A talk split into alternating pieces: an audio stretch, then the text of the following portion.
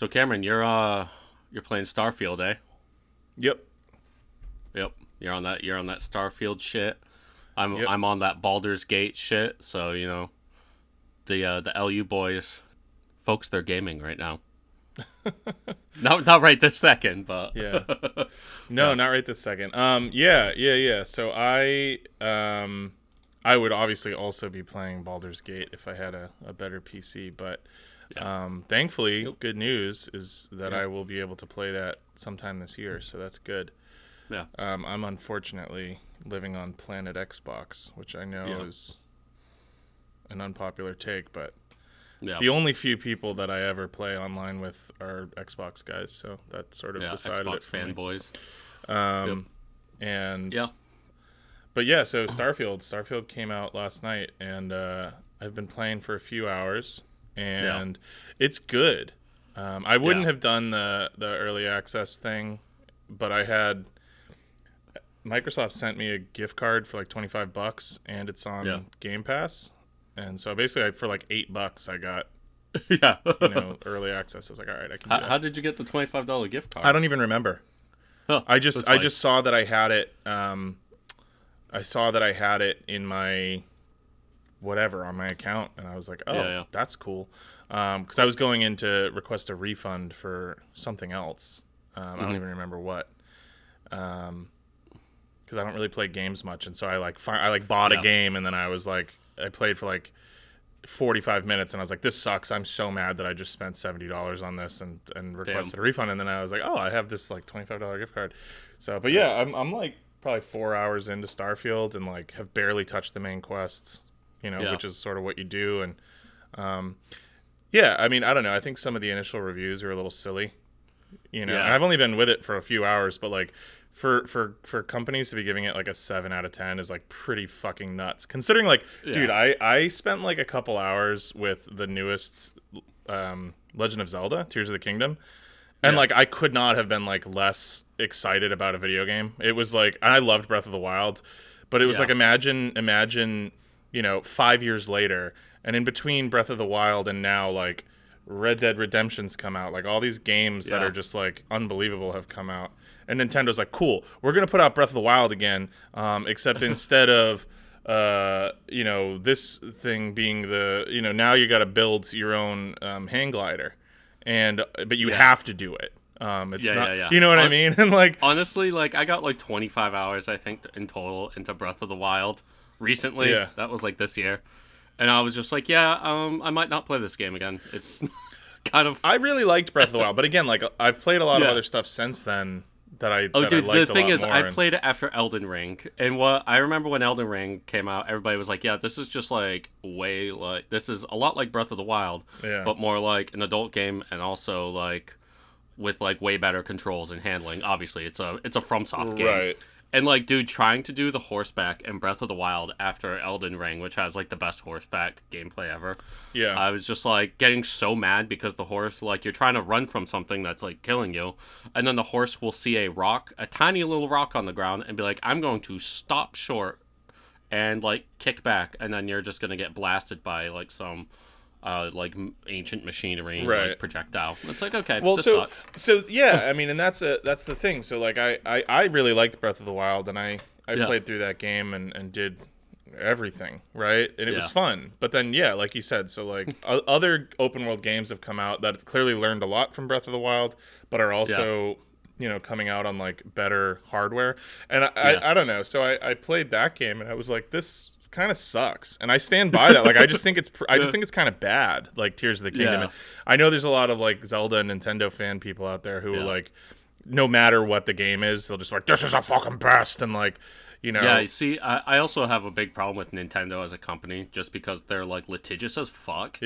Like there's that like story right now of this guy who already went to prison for like jailbreaking Switches, and now that he's out of prison, Nintendo is like putting their like they're like just like twisting the knife by garnishing his wages for the rest of his life, that like he also owes them $25 million, which I mean, $25 million, I mean, that's like a fucking fart in the wind for Nintendo, you know what I mean? Like, they're just making a point of this guy. Like, yeah, you've already gone to prison for jailbreaking and selling jailbroken switches, which have not really harmed our bottom line. But now also, for the rest of your life, we're going to be garnishing your wages. Well, which they've got so a long disgusting history with legal battles. You know that the character of Kirby is named after a lawyer, right? No. So is that real? Yeah, and I'm going to forget specifics, but so basically when Nintendo was first, really getting big with video games, though, because they've been a company for a long time. They made, playing cards and shit and pachinko and whatever. Yeah. But so they started making video games, and obviously one of the original IPs is Donkey Kong, which was, the classic Donkey Kong is you're playing Mario, and you're jumping up to try to save Peach, and Donkey Kong's the gorilla up there, whatever. And so is it Universal or MGM? Who owns King Kong? I'm not sure. Isn't it Nintendo? Nintendo owns King Kong, sorry. Yeah, I think that's Universal. Warner Bros. Oh, it's Warner Bros. Okay. It's at least Warner Brothers now. I don't know.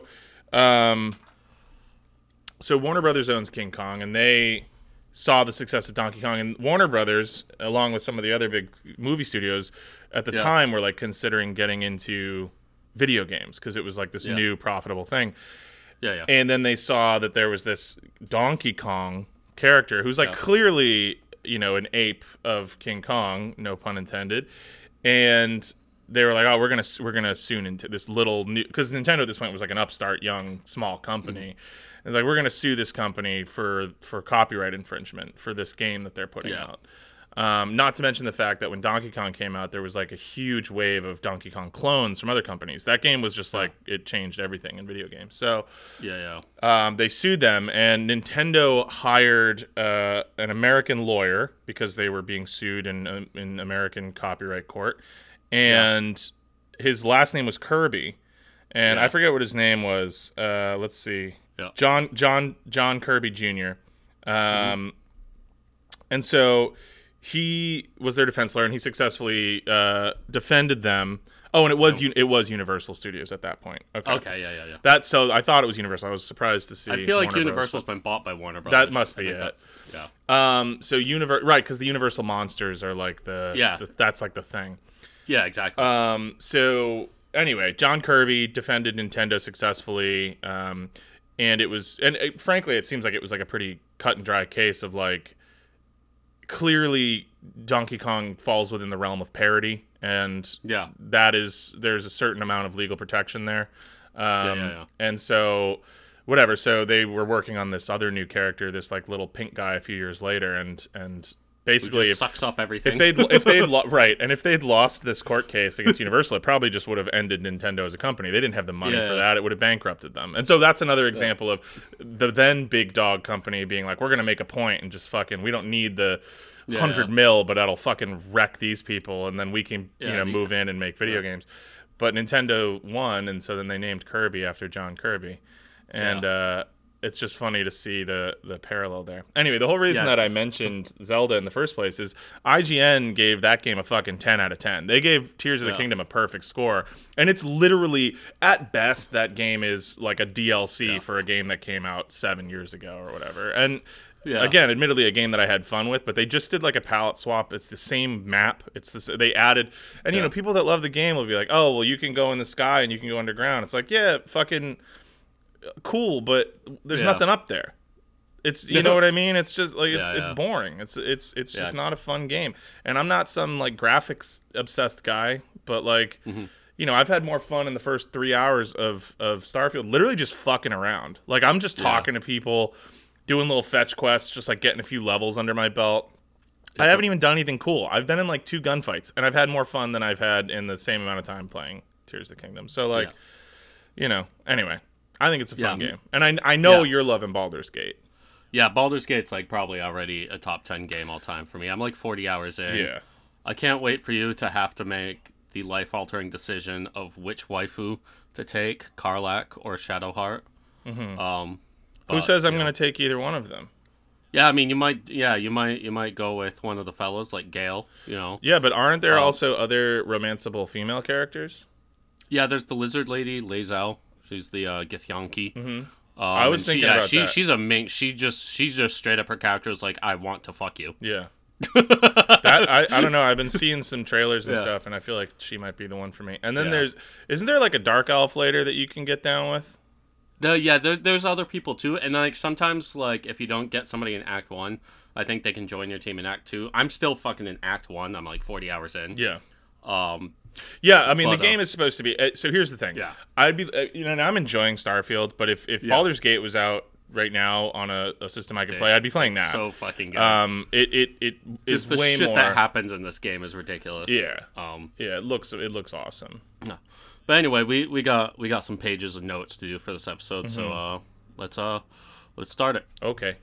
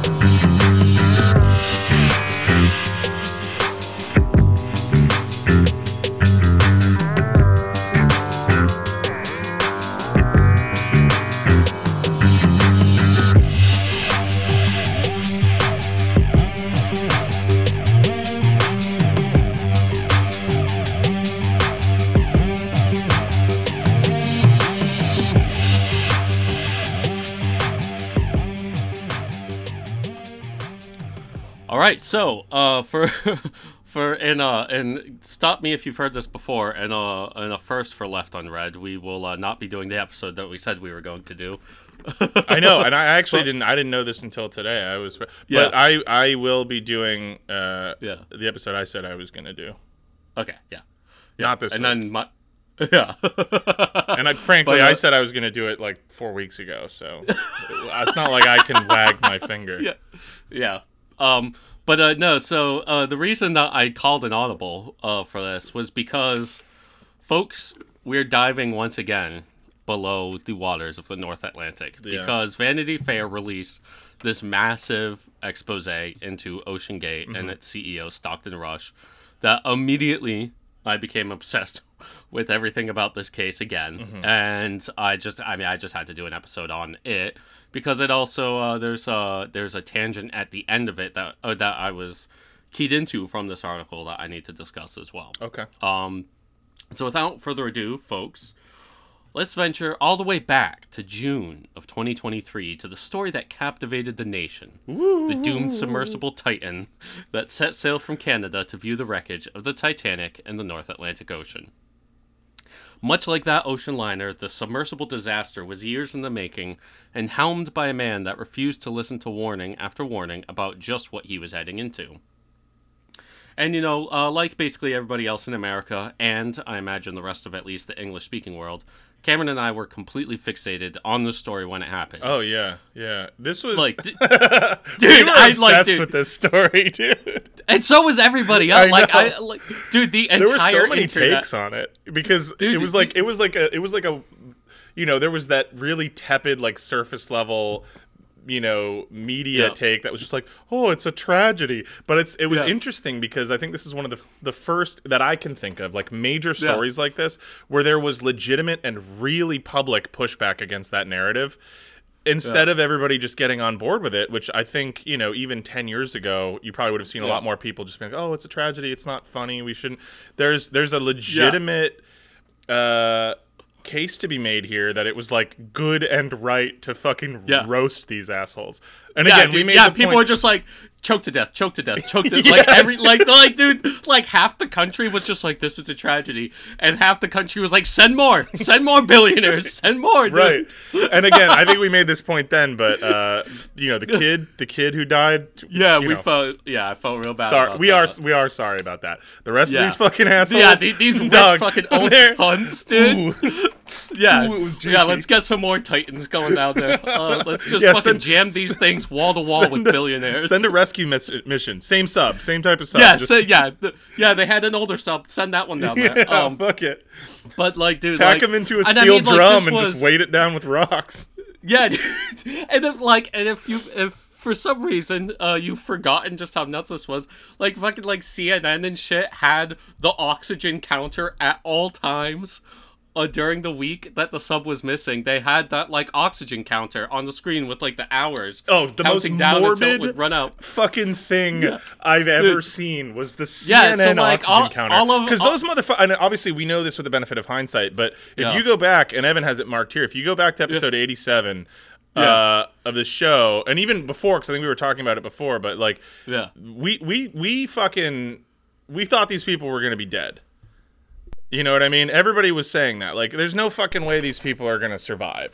And so to have this counter on there that's like an oxygen counter, it's like, so what do you hope? I mean, the best case scenario, okay, is that they just were vaporized instantly, which is what happened, okay? And that's a good thing. Which is obviously what happened, And that's a good thing, frankly. Like, do I mourn the loss of these idiots? Not really. But I also didn't, like, want them to be stuck in a tube at the bottom of the ocean, like that, slowly dying of pressure and air loss. Like that sounds. Yeah. And so CNN's like, come on, we're not finding them. You know, we're not finding them.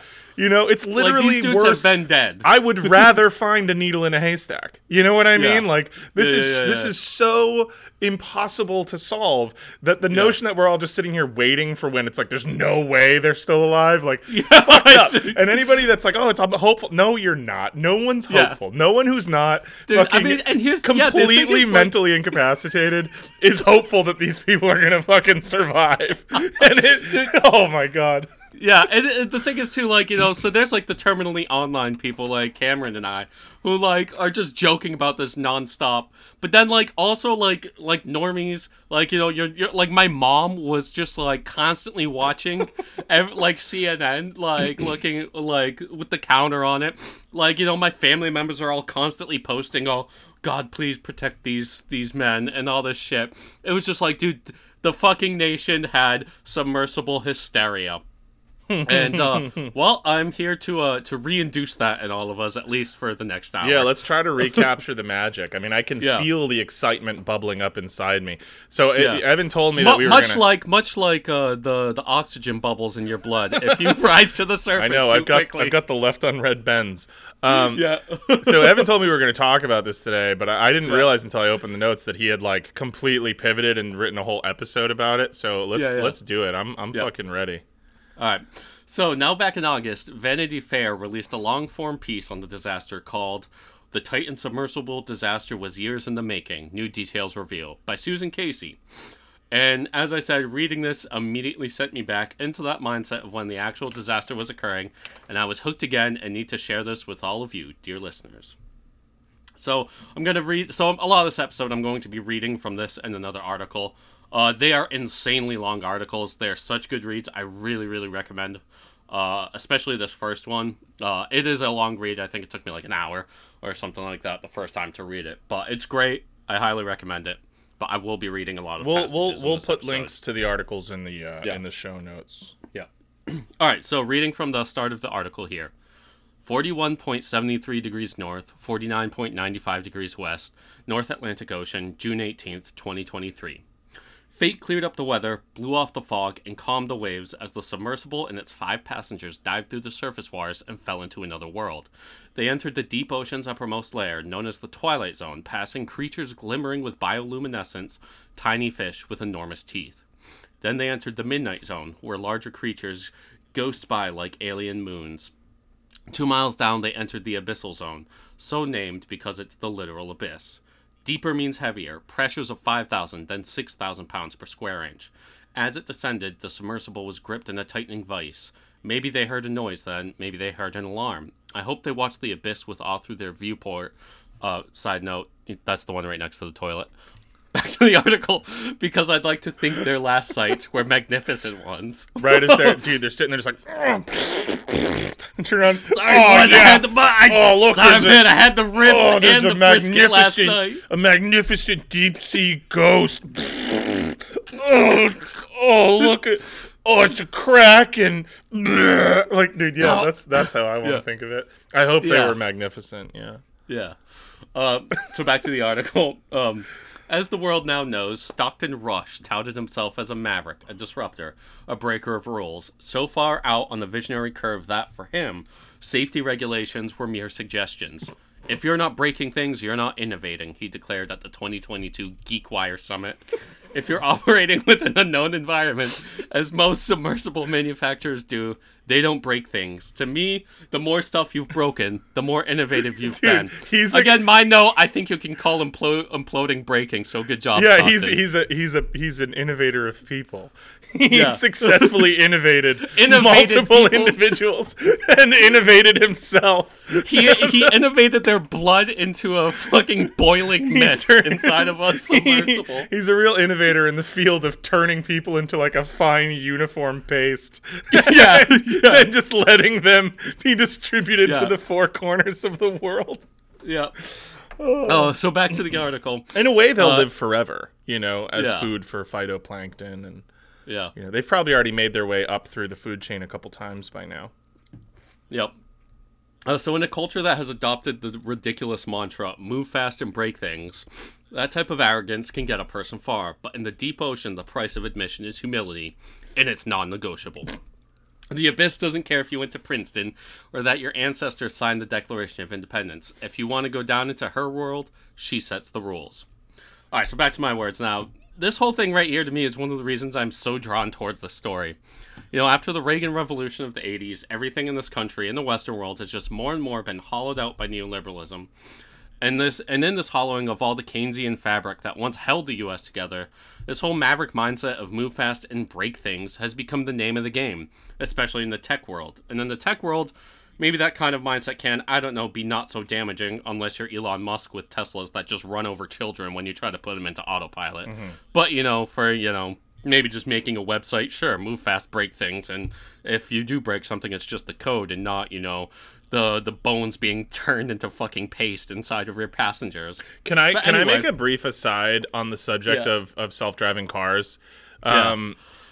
Just because I've been seeing a lot of talk now that, like, I just think it's so funny, right? So we live in a country that has moved away. You know, we pioneered cross-country rail, right? Back when that was new technology. And I think that's truthfully one of the greatest things industrialism ever did. Was rail travel. I think that's great, right?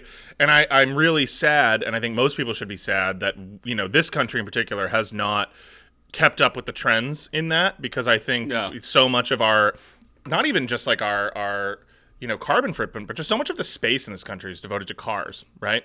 Yeah. But everything's shifted towards cars, away from rail, especially, you know, in the state where Evan and I live, traveling by rail is an absolute fucking nightmare. And so now we've got these self-driving cars coming along, and there's all this concern and these legitimate issues with the ability of self-driving cars to function properly on public roads. Children. And there is a legitimate movement to just build like a separate set of roads across the country to enable these self-driving cars to function safely. And it's just like, what about the fucking trains?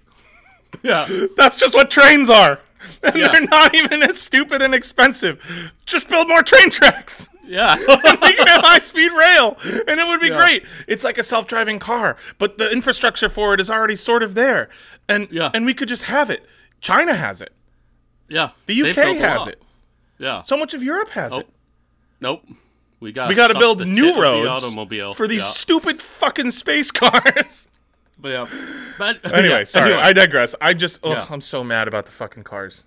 I know.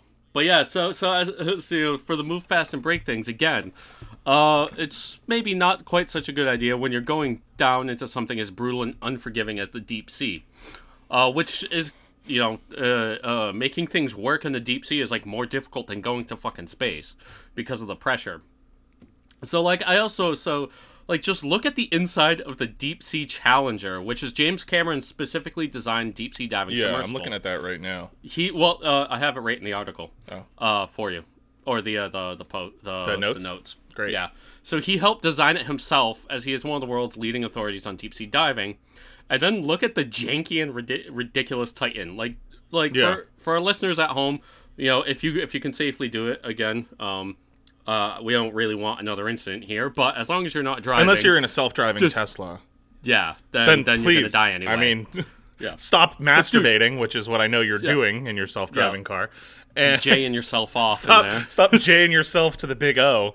And take a quick break, wipe your fluids off yourself, and give this a Google. Regain your composure. Yeah. And swallow the whole load, which, I mean, that's what we all do, right?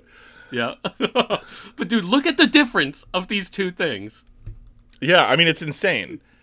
It's insane. Look, I mean, how janky. But here's the thing. Even for somebody who's just like a stupid, tech-obsessed fucking capitalist like Stockton Rush, it's like, even if your only reaction to these two things is like, that bottom one looks like a lot more fancy and expensive and better. Yeah. Like, the bottom one has a chair. Yeah. The top one is the inside of a septic tank, bro. Yeah, and the bottom one... It's got all these tanks and gauges, and you'll notice it's also much less space, probably because so much of it is devoted to reinforcing and making sure that it's structurally sound.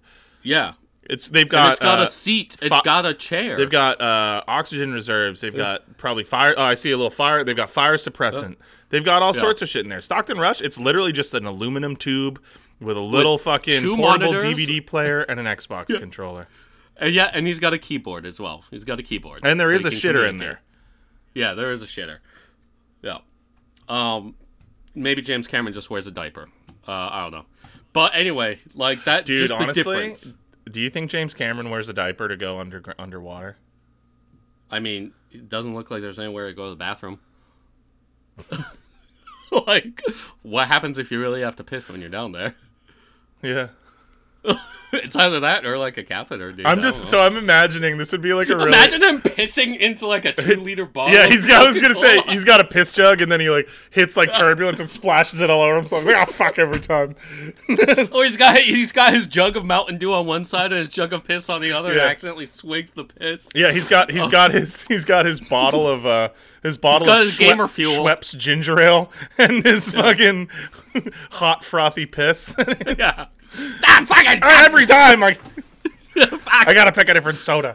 I gotta remember which side I put that on. Now, which one of these is my mellow yellow?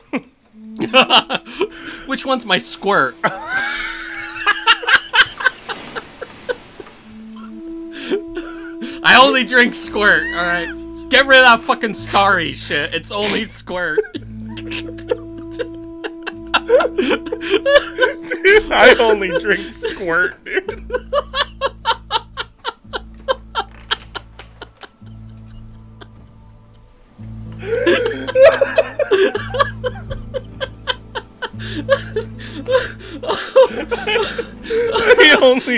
I only drink squirt. Yeah. Okay. Yeah. All right.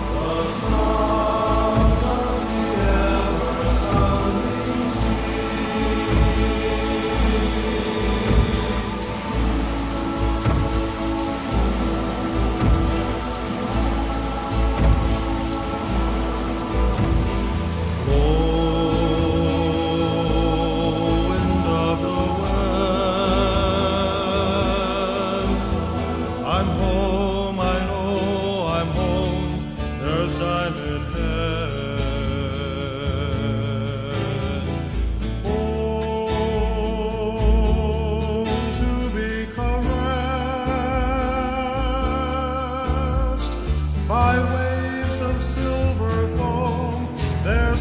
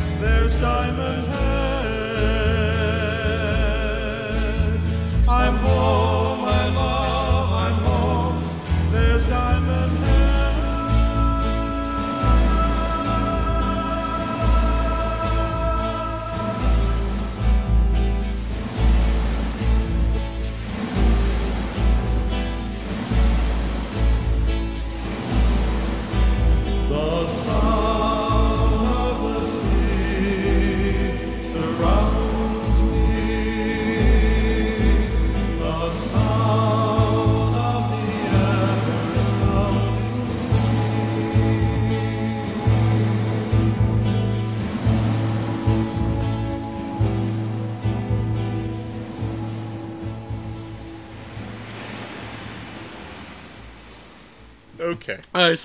So continuing in the article, and the ocean's rules are strict, befitting the gravitas of the realm. To descend into the ocean's abyssal zone, the waters from 10,000 to 20,000 feet, is a serious affair, and because of the annihilating pressures, far more challenging than rocketing into space. The subs that dive into this realm, there aren't many, are tested and tested and tested. Every component is checked for flaws in the pressure chamber and checked again, and every step of this process is certified by an independent marine classification society. This assurance of safety is known as classing a sub. Deep-sea submersibles are constructed of the strongest and most predictable materials, as determined by the laws of physics. In the abyss, that means passengers typically sit inside a titanium or steel pressure hull forged into a perfect sphere, the only shape that distributes pressure symmetrically. That means adding crush-resistant syntactic foam around the sphere for buoyancy and protection to offset the weight of the titanium. That means redundancy upon redundancy with no single point of failure. It means a safety plan, a rescue plan, and acute situational awareness at all times. It means respect for the forces in the deep ocean, which Stockton Rush didn't have. Now back to my words here. The author of this article had apparently been following OceanGate for years and was well acquainted with the ticking time bomb of the submersible over 5 years of researching and reporting on her book, The Underworld: Journeys to the Depths of the Ocean. Time and again, this author was warned about the submersible from research ships during deep-sea expeditions, in submersible hangars, and at marine science conferences. This is not even an open secret in the community, but apparently an object of paramount concern. This author even had a troubling encounter with the company in 2018. And, like, dude, this shit that she says that Stockton Rush does in this article, including at one point pretending that the submersible is classed by putting the decal of the the classing body onto like literature about the sub, and they had to threaten to sue him to take it off. He didn't say it was classed, but he put the decal of the classing authority. Oh my god, this dude is literature. Such a fucking punk. Dude, he realized he was just like every step of the way he's like, I don't fucking care. Yeah, dude, and it's like, who is like a fucking child, man? Is that the guy you want to go under the fucking ocean with? The guy who's like, I don't fucking care. Yeah, because like all these loser billionaires are the same guy, so they think he's cool. I guess that's true. Yeah, they're probably like, oh, we're all visionary, firm handshake, looked me in the eye, and now I'm gonna put my son in here with me. Get in here, Jimmy. We're gonna get crammed in here and shit in a big tube until we get mulched into paste. Don't drink the fucking squirt, that's the captain's. They're all labeled. I don't want you accidentally drinking your mother's. Every man drinks his own woman's squirt. So the submersible was made of filament wound carbon fiber, an unpredictable material known to fail suddenly under pressure. And you will find no more pressure on Earth than as you descend into the ocean. The community was in disbelief. These are my words. So, like, Stockton Rush had built, even at one point, a one-third scale model of the Titan in 2015 and lowered it into a pressure chamber. It imploded at 4,000 PSI, equivalent to 2,740 meters. It failed when the goal was 4,200 meters of pressure, or 6,000 PSI. He might have changed course then, Casey writes, stood back for a moment and reconsidered, but he didn't. Instead, OceanGate issued a press release stating that the test had been a resounding success because it demonstrates that the benefits of carbon fiber are real. It just didn't work, and then he's like, excellent, exactly what I was hoping for. It worked! No, listen, guys, here's the thing. It wasn't even supposed to work. That's why I did it in the first place, because I was trying to blow the thing up. Yeah. And, I mean, this doesn't even get into how apparently the carbon fiber he got from, I think it was Lockheed Martin, because it was carbon fiber that was too old for them to continue using in, aircraft and shit. So he bought, discount from them. The fucking dude. I don't even to buy the fucking meat at the store that they're like, you gotta cook this today. That's why it's so cheap. I don't even buy that. Yeah. So, I don't understand. I just don't. He's buying the fucking carbon. Here's the thing. I think you have to be poor to be too smart to get into one of these things. I think that when you're this rich, you're too out of the fucking loop. You know a con man when you see one at this point. Yeah, because everyone's trying to con us. Yeah. When you're poor, like us, your entire life is trying to navigate someone not stealing. Not having to buy something twice. Right, because you have things to lose. Yeah. When you're rich, you just don't have things to lose, and so you lose sight of the few things that you actually could lose, like the structural integrity of your body. Yeah, yeah. It's nuts. So, you see this complete and utter twist of events every time something goes wrong in the Titan from Stockton Rush. So, continuing in the article, Rush didn't even break stride. He ran right on ahead, plowing into his director of marine operations, David Lockridge. I mean, he was just fucking the shit out of him. Yeah. David, we're making this. Headboard against the fucking wall, you know what I'm saying? But Lockridge had emigrated from Scotland to work for OceanGate, selling his home in Glasgow, moving to Washington State with his wife and 7-year-old daughter. Unlike many of his new colleagues, Lockridge was an established undersea pro, a submersible and remote-operated vehicle pilot, a marine engineer, and underwater inspector for the oil and gas industry. He piloted rescue subs for the British Navy to save men trapped aboard downed military submarines. I just want to quickly say that as a man of Glaswegian heritage, we don't claim him. No, you do claim this guy. Oh, is this guy good? Smart. Yeah. Okay, cool. All right, so by January 2018, the Titan was nearly completed, soon to begin its sea trials. But first, Lockridge, who according to his contract was responsible for, quote, ensuring the safety of all crew and clients during submersible and surface operations, would have to inspect the sub and pronounce it fit to dive. And that wasn't going to happen. Lockridge had been watching the sub's progress with ratcheting alarm. He'd argued with OceanGate engineering director Tony Nissen. OceanGate had responded by refusing to let Lockridge examine the work on the sub's oxygen system, computer systems, acrylic viewport, O-rings, and the critical interfaces between its carbon fiber hull and titanium end caps. Mating materials with such wildly divergent pressure tolerances was also not advised. Nissen did not respond to requests for comment. When Lockridge voiced his concerns, he was ignored, so he inspected the Titan as thoroughly as he could. Then he presented Rush and other OceanGate senior staff with a 10-page quality control inspection report that listed the sub's problems and the steps needed to correct them.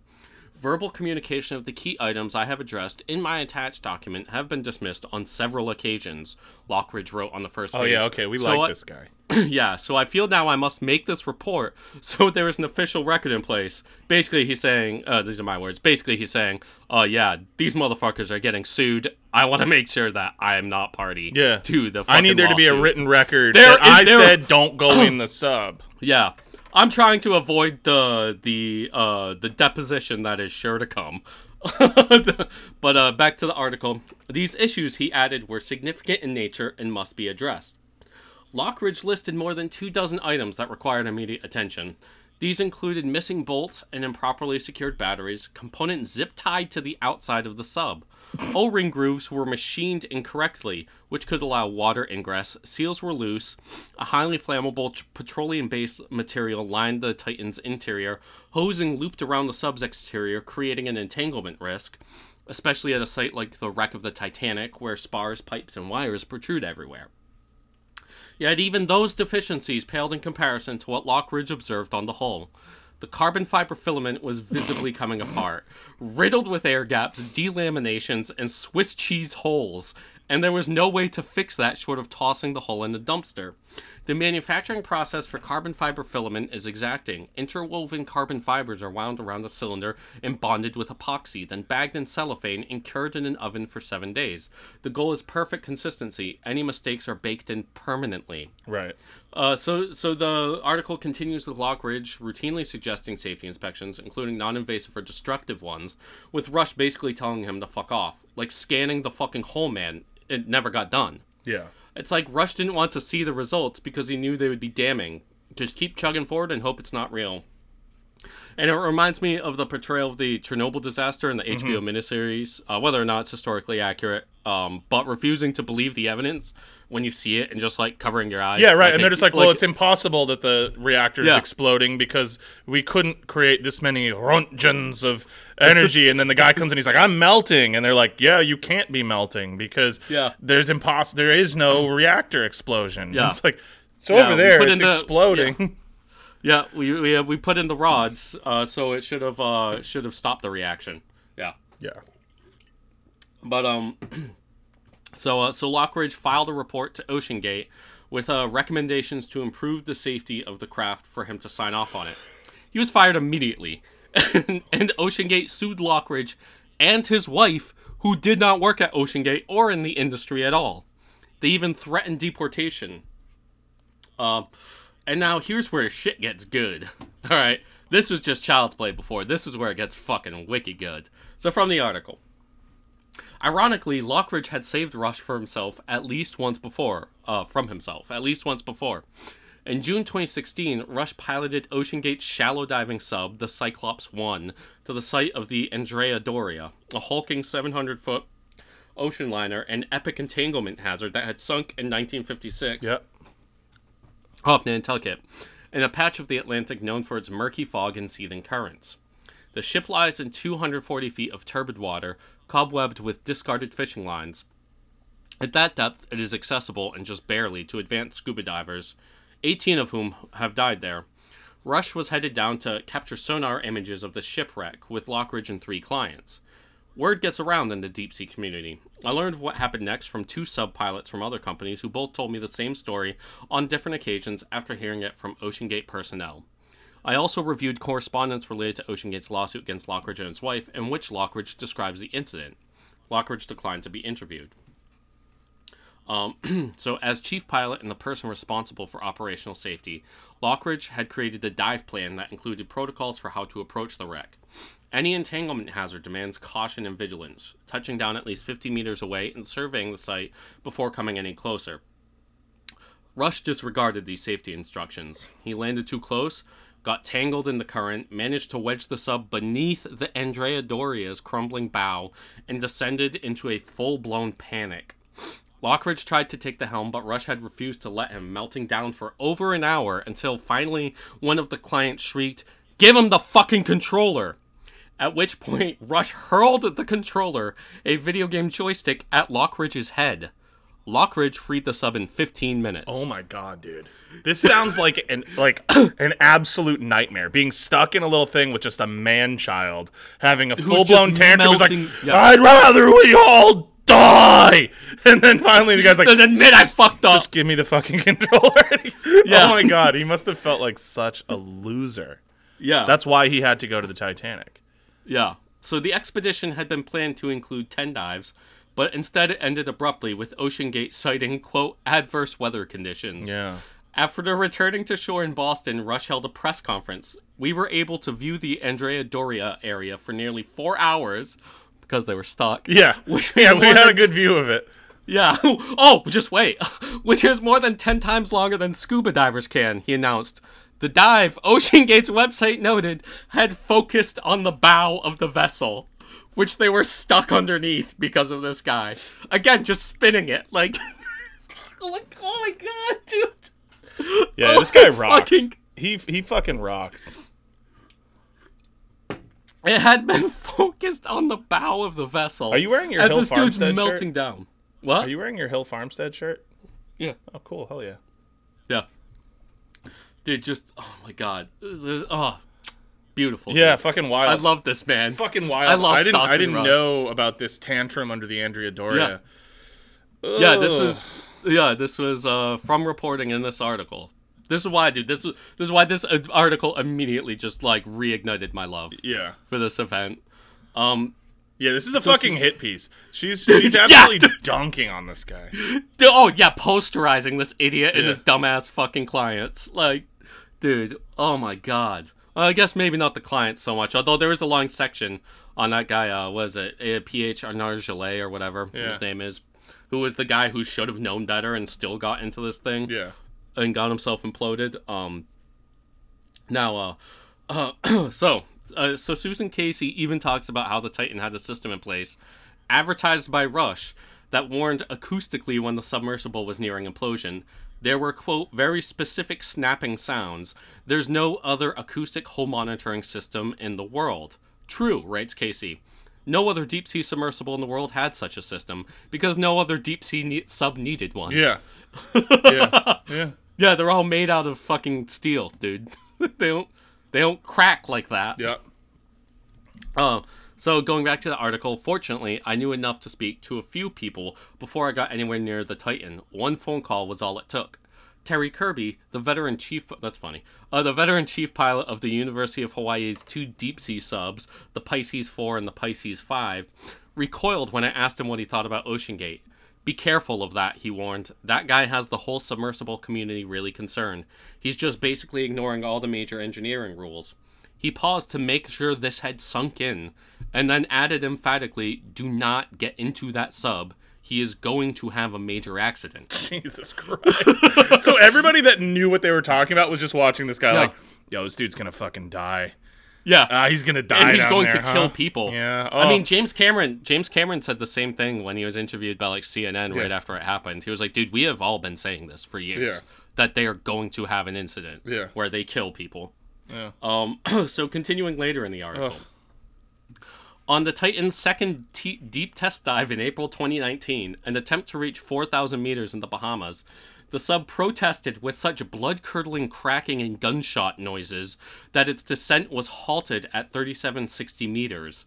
Rush was the pilot, and he had taken 3 passengers on this highly risky plunge. One of them was Carl Stanley, a seasoned submersible pilot who would later describe the noises as the hull yelling at you. Stanley was no stranger to risk. He'd built his own experimental unclassed sub and operated it in Honduras. But even he was so rattled by the dive that he wrote several emails to Rush urging him to postpone the Titan's commercial debut, less than 2 months away. So even this other idiot was like, dude, get that fucking thing out. Yeah, even this other dumb shit was just like, dude, you're being a dumb fucking shit. Yeah. The carbon fiber was breaking down, Stanley believed. I think that hull has a defect near that flange that will only get worse. The only question in my mind is, will it fail catastrophically or not? He advised Rush to step back and conduct 50 unmanned test dives before any other humans got into the sub. True to form, Rush dismissed the advice. One experiential data point is not sufficient to determine the integrity of the hull, telling Stanley to, quote, keep your opinions to yourself. I remember him saying at one point to me that one of the reasons why he had me on that dive was he expected that I would be able to keep my mouth shut about anything that was of a sensitive nature, Stanley told me in a phone interview. Like what? I asked. I don't think he wanted everybody knowing about the cracking sounds. Shortly after that, Rush did make an accommodation to reality. He sent out a press release heralding the Titan's history-making deep-sea dive to 3,760 meters with 4 crew members, and then a month later canceled the 2019 Titanic expedition. He had previously scrubbed the 2018 expedition, claiming that the Titan had been hit by lightning. Now, Rush was off to build a new hull. Like, what? It was hit by lightning? Yeah. Like, what are you talking about? Yeah. I worked with a guy for a while who claimed that he was struck by lightning. So he was, like, legendary. He would find ways to, like, get himself out of work and stuff. And, you know, I've had my run-ins with that when I was struggling with things, whatever, but...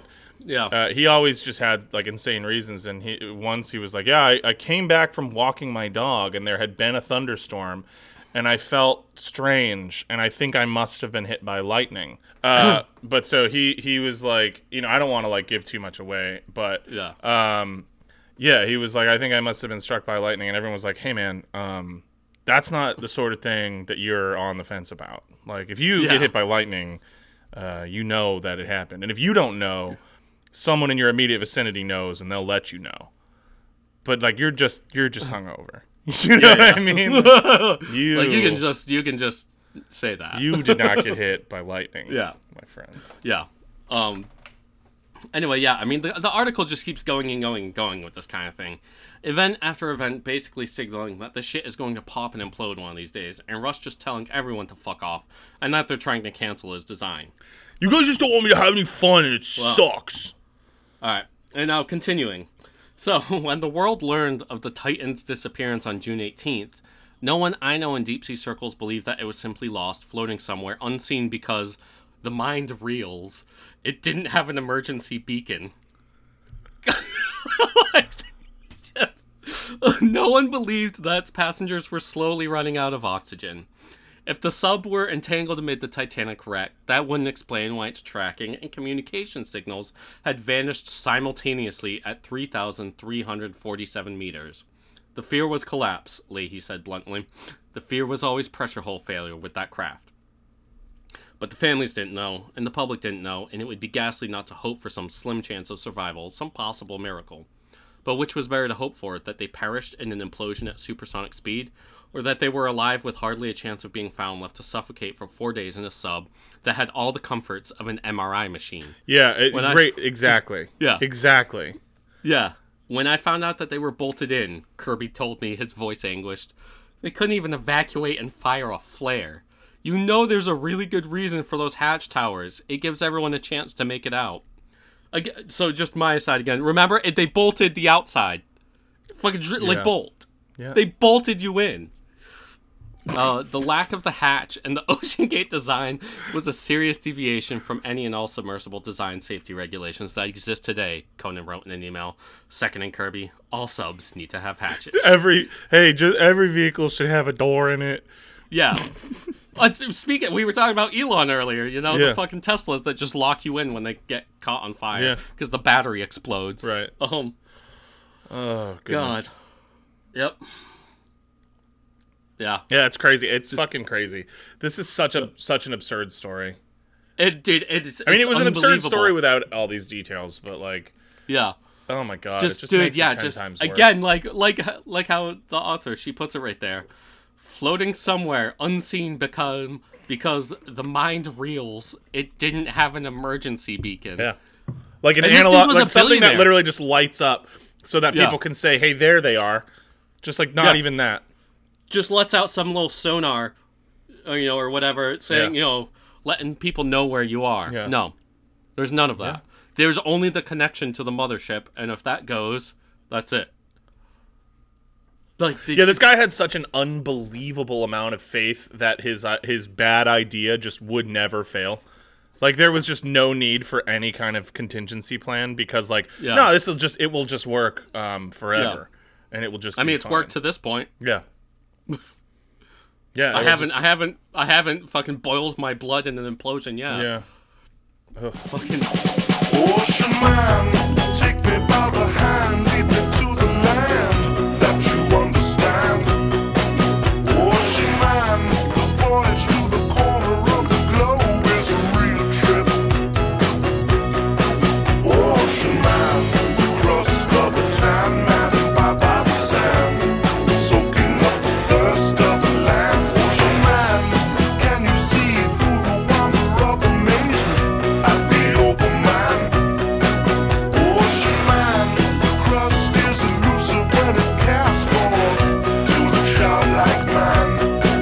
Ocean man, the sequence of a life form raised in the sand, soaking up the thirst of the land. Ocean man. Ocean man,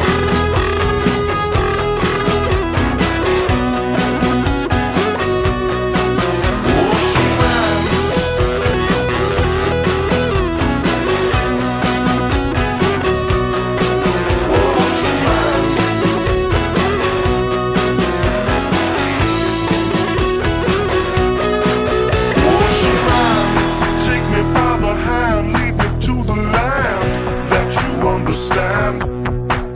Ocean man, the voyage to the corner of the globe is a real trip, trip, trip, trip, trip, trip. Ocean man, the crust of a tan man and by the sand, soaking up the thirst of the land. Ocean man, can you see through the wonder of amazement at the open man? Ocean man, the crust is elusive and it casts forth to the childlike man. Ocean man, the sequence of a life form raised in the sand, soaking up the thirst of the land. Ocean man.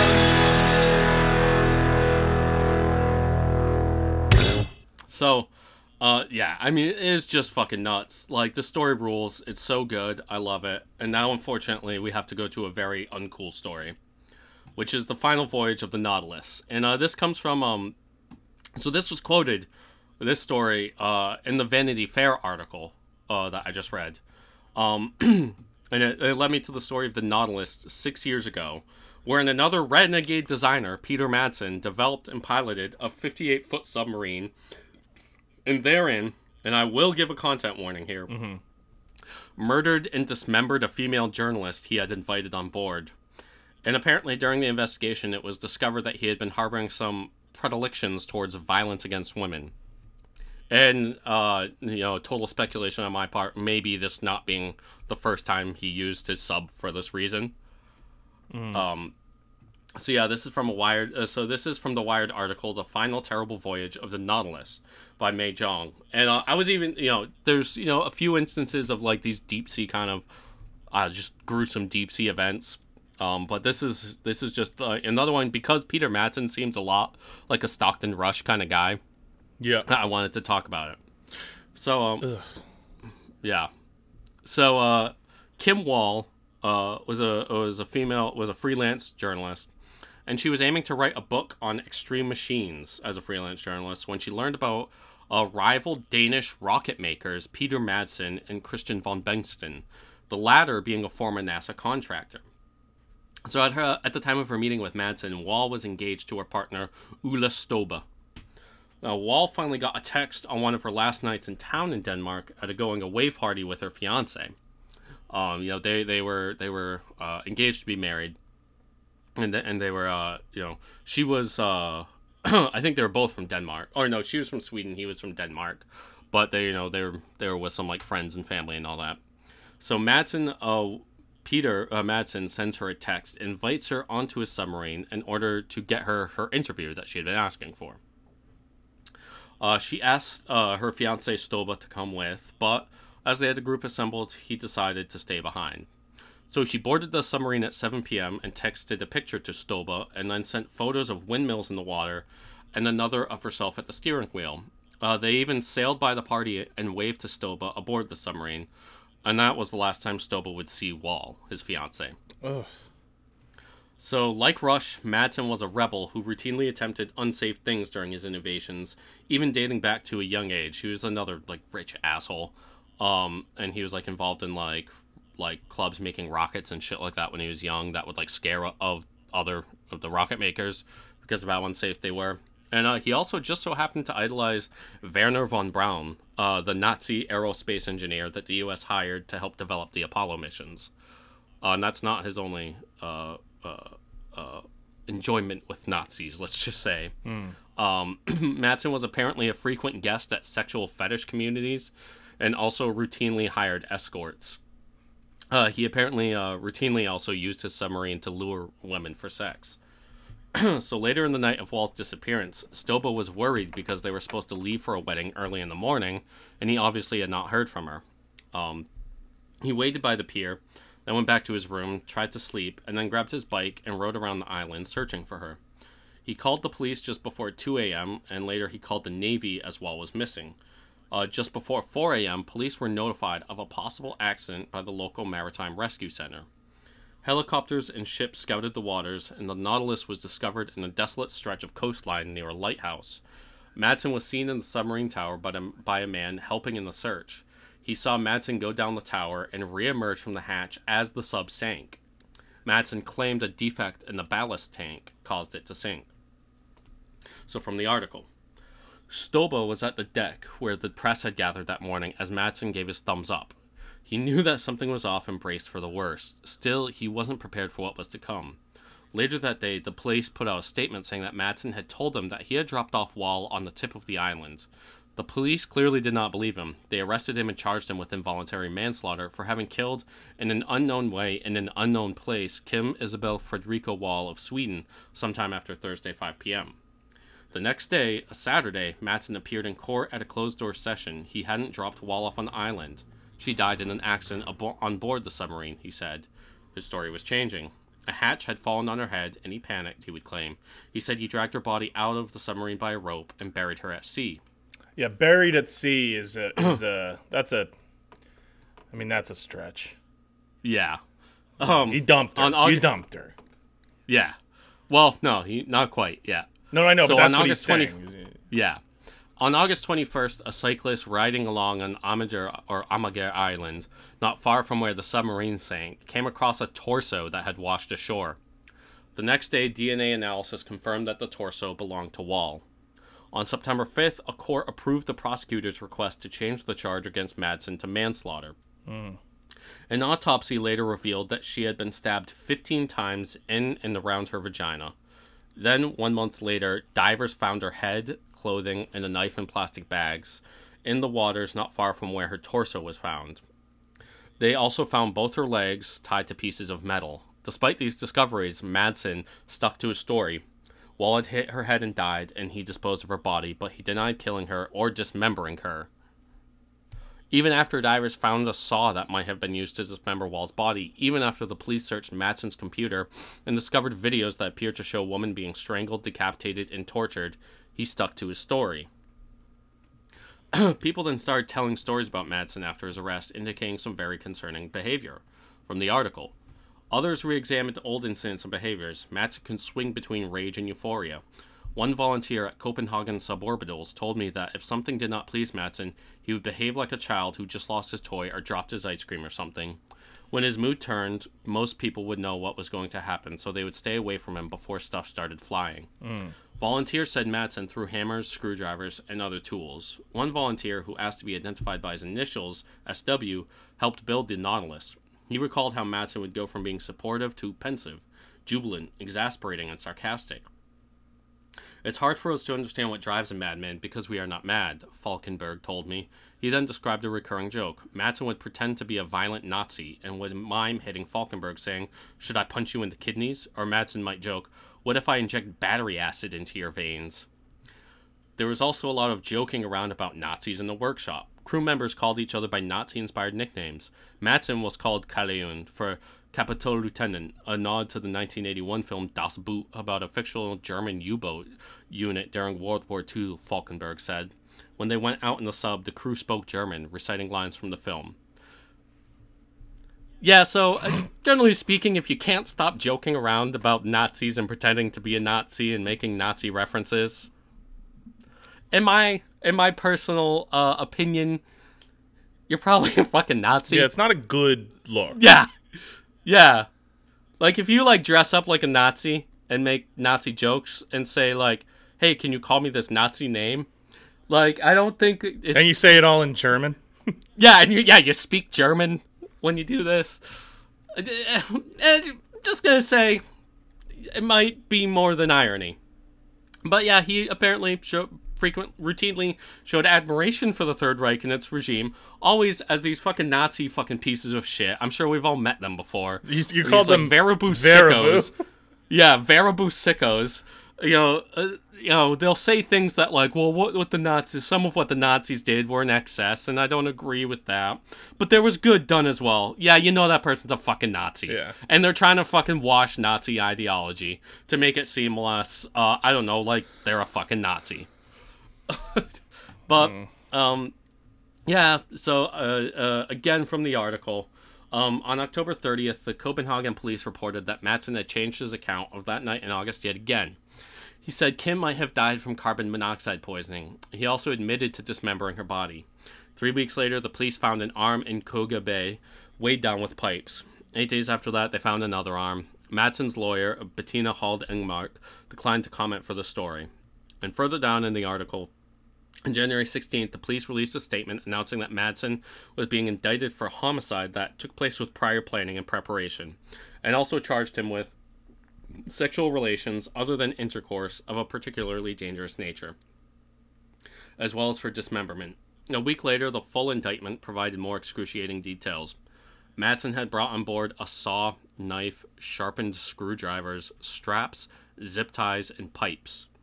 Madsen had bound, beaten, and stabbed Kim before killing her, possibly by choking or cutting her throat, the indictment said. Madsen's lawyer told the New York Times that she was puzzled by the indictment. The case is scheduled to go to trial on March 8th, with a verdict expected in April. This is an older article. In between is March 23rd, which would have been Kim's 31st birthday. Ugh. During the trial, it came out that Madsen had, as I said before, videos on his computer of women being murdered, and people claim that Madsen would routinely watch videos of decapitations. And his prison time has included being assaulted by a younger inmate, having a relationship with a female guard, and a briefly successful escape before being re-detained. Here's what I'm going to say. I believe in humane imprisonment, right? I do. And in a lot of ways, the Scandinavian countries are like at the forefront of that. But I've heard so many stories about people just fucking escaping from prison there. Like Vard Vikernes, he fucking escaped from prison. And he admitted to killing a guy. His room looked nicer than our UMass Dartmouth dorms. I remember us having that conversation because we watched, was it When the Light Takes Us that he was in? What's the documentary that when he was still in prison? Yeah, it's When the Light Takes Us, yeah. And he... it's basically Fenris. Yeah, he had like a Sega Genesis in there and like... Yeah. This shit was tight. It was like a nice looking room. It was clean. And like I think the Scandinavian, they do it better. Than here there in America. Are a lot of good things, and I'm not going to sit here and defend the U.S. Prison industrial complex because it's the fucking worst.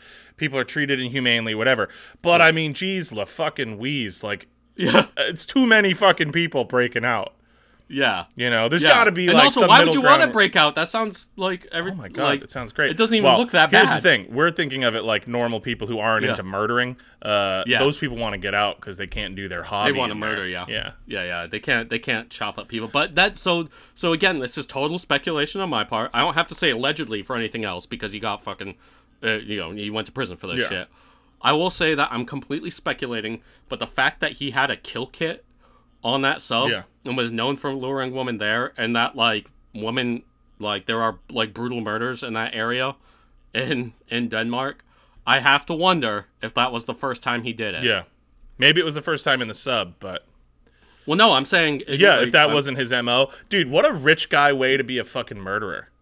To lure women to your sub. Couldn't even be in like his old station wagon. And then he just did it one time to a reporter who everybody knew that she was there. Yeah. and was texting people from there. Yeah, he got too lost in the sauce. Yeah. Her boyfriend was going to go. What would he have done then? Tried to kill them both? Yeah. Seriously, like... But anyway, yeah. What a fucking monster, dude. Yeah. Like, really, yeah. The article's fucking brutal, man. There's a lot of, like, rancid shit about this guy. Yeah. Well, he looks like a fucking freak, too. Yeah, he does, yeah. He doesn't look good. Yeah.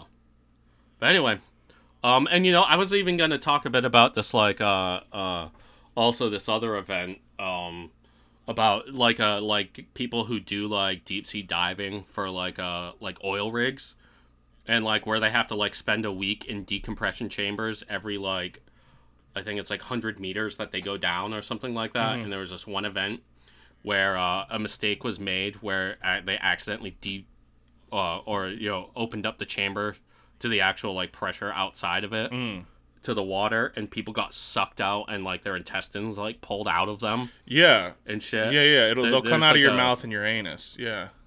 Yeah, there's, like, a famous story of, like, a whole crew of divers who died because, like, they accidentally, like, depressurized the chamber as they were, like, going down. So it's, like, a whole month that you have to spend going down and then coming back up. And, yeah, these people just got, like, one dude got pulled through a hole, like, 6 inches wide, I think, or something like that, diameter. Like, his whole body got pulled through it. Brutal shit. But anyway, I decided not to do that. Yeah. So we won't talk about that. Yeah. Anyway, that's a fucked up little postscript to it's a much more fucked up submarine story. Yeah. Yeah, that's not a fun one. No. The first one's fun. The first one's, yeah. And this one's not. No. But yeah.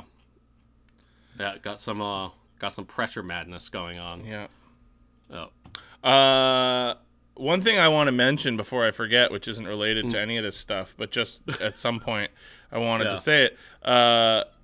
And we obviously aren't getting any kind of reward for saying this sort of thing, but a show that I think Evan and I are both, like, massively inspired by, and sort of one of the first shows I think that we both really, like, geeked out on, Blowback. Yeah. Season 4 is out now, and I really cannot recommend enough that you guys go. I think they charge you $25 for a year's access, and every new season that comes out, so it's $25. You get all the episodes and 10 bonus episodes. Show fucking rules, and this season is about the history of, you know, colonialism in Afghanistan, culminating with all the lovely modern developments there. And those guys just really, really, really, really do the hell out of that fucking show. And I think it's the best in the game. And I don't know. I just wanted to shout it out and say I think you guys should all go listen to it. My guess is that people that listen to the show probably are already on that. But, you know, if you're if you're someone who listens to our show and you're just like, oh, this is cool, dude, that is the sort of thing that, like, Evan and I listen to and we're like, Jesus Christ. Even I was listening to it just from, like, a production standpoint. The way that they intro the first episode of season 4 of that show, so well done. And anyway, that's all. Just wanted to mention it. Yeah. Yeah, I mean, I've had a love of Afghanistan, too. I learned that since college with my Brian Glenn Williams classes, which was very funny. I will mention I've heard Brian Glenn Williams' name brought up before in other podcasts, including, like, very popular ones about blowback from, you know, Afghanistan and all that kind of shit. Mm-hmm. I'm just like, yo, I personally know that man. I wonder if he'll come up in this one. I'm not sure. I heard him mentioned on True and On once when they were doing a Boston Marathon bombing one, because we went to fucking college with Jahar Zarnaev. Yeah. But, although I didn't know him. I never even had a class with him, but yeah. He did work for the CIA. Oh, yeah, Brian Williams. Yeah, no, he 100% did. Yeah. I had a seminar on terrorism with him, and although to this day, I have yet to hear a single podcast say Gulbuddin Hekmatyar's name right. Which, I mean, that's how Brian Glenn Williams had pictures of himself with Abdul Rashid Dostum, like, holding fucking AKs, and, like, told me a story about him drinking the fermented horse milk with Dostum and shit. But I had, like, a terrorism seminar with him, and I did my that seminar on Gulbuddin Hekmatyar's terrorist cell, Hizb-i Islami Gulbuddin. Brian Williams was actually my advisor for the entirety of my time at UMass Dartmouth, and I think I met him once. Yeah. I was the worst college student of all time. I think, my sophomore, junior year, I finally made an appointment with him. He was like, have I been your advisor this whole time? And I was like, yeah, dude. And he's like, so how's it going? I was like, no fucking clue. Not good, dude. No, actually. But here's the thing. I just winged it. And so by the end, it was going well. Like, my grades, my for at least the second half or the second two-thirds of my college career were good. But that first year was enough. It dragged my GPA way down. It's a lot easier to do that than it is to bring it back up. Yeah, I know. I my first semester, I had like a 2 point like fucking something GPA, and like the rest of my college career, I think it was for the most part above 3.2, but I still only graduated with like a 3.2, something like that. Yeah, I graduated with. It was just like, damn, dude, that one fucking semester like dragged me down that much. Mm-hmm. Yeah, I graduated around the same point. Low threes, but my first year was bad. It was bad. Yeah, but whatever. Hey, got that degree, dog. No one gives a shit about that GPA. And I got them stupid yellow tassels too for cum laude. Really? Yeah, I wasn't magna or summa, but I was just regular cum. You did cum loudly. Yeah, I did cum loudly. Yeah. Yeah. Fuck yeah. Yeah. Shit, man. Brother. It's so easy to hit an hour on this show. It really is. Yeah. That was great. I am so fucking, I don't know. It's just such a fascinating, not just story, but like the idea of like being the type of guy that would wind up at the center of a story like that. Like, yeah, I don't know. It's like you make it to that point. You've got the success that everybody's hoping for, the money and shit. And so you're just like, how could I fucking add drama to my life? Because it's boring now. It's boring not having to worry about anything. So how do I, and you find ways, you know, and sometimes you do it in ways that are dangerous, but not too crazy. Like maybe you get into skydiving. Okay. That's, you know, there's a certain level of insanity to that, but there's also like a tried and true method there.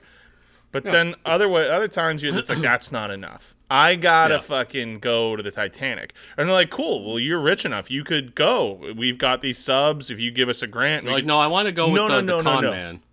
I want to make a sub. And they're like, but you don't know how to make a sub. You could hire. And he's like, yeah, but I've got the septic tank. You could, and like, that could probably go. You could hire a guy who knows. He's like, no. That's the thing. I don't like any of those guys. They're all dickwads. So I'm just gonna do it. They're all pussies. Oh my god. And they're like, oh, but you're gonna at least like follow the regulations, right? He's like, no. Regulations are stupid. Yeah.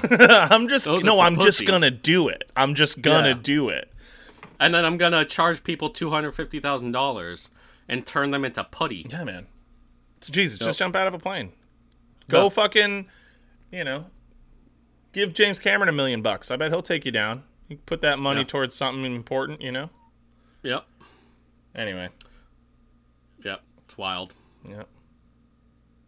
Yeah, dude. Yeah. Look at the Deep Sea Challenger. That shit's fucking nuts. Yeah. And that's to go down to the Challenger Deep, you know, in the Mariana Trench. Yeah. Deep Sea Challenger. It's just like it's just a cylinder. Yeah, it's just like this huge cylinder. Yeah. Like he tells a story one time of going down there and like all the systems like stop working for a little bit, and like he's having like trouble like getting his bearings, and he's like, "Oh fuck, this isn't great." Yeah, anyway. So he's sitting in a perfect sphere. Yeah. Yep. Interesting. Yep. All right, well, we hope you enjoyed that episode. Dear listeners, as always, we spread by word of mouth, so please tell people about us, tell your friends, tell your family members, tell your coworkers, tell anybody.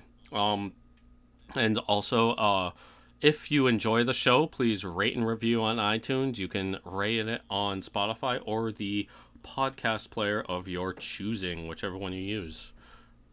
And with that note, we will see you in the Mariana Trench. Yeah. That's what I call my butthole. Bye. We'll see you there.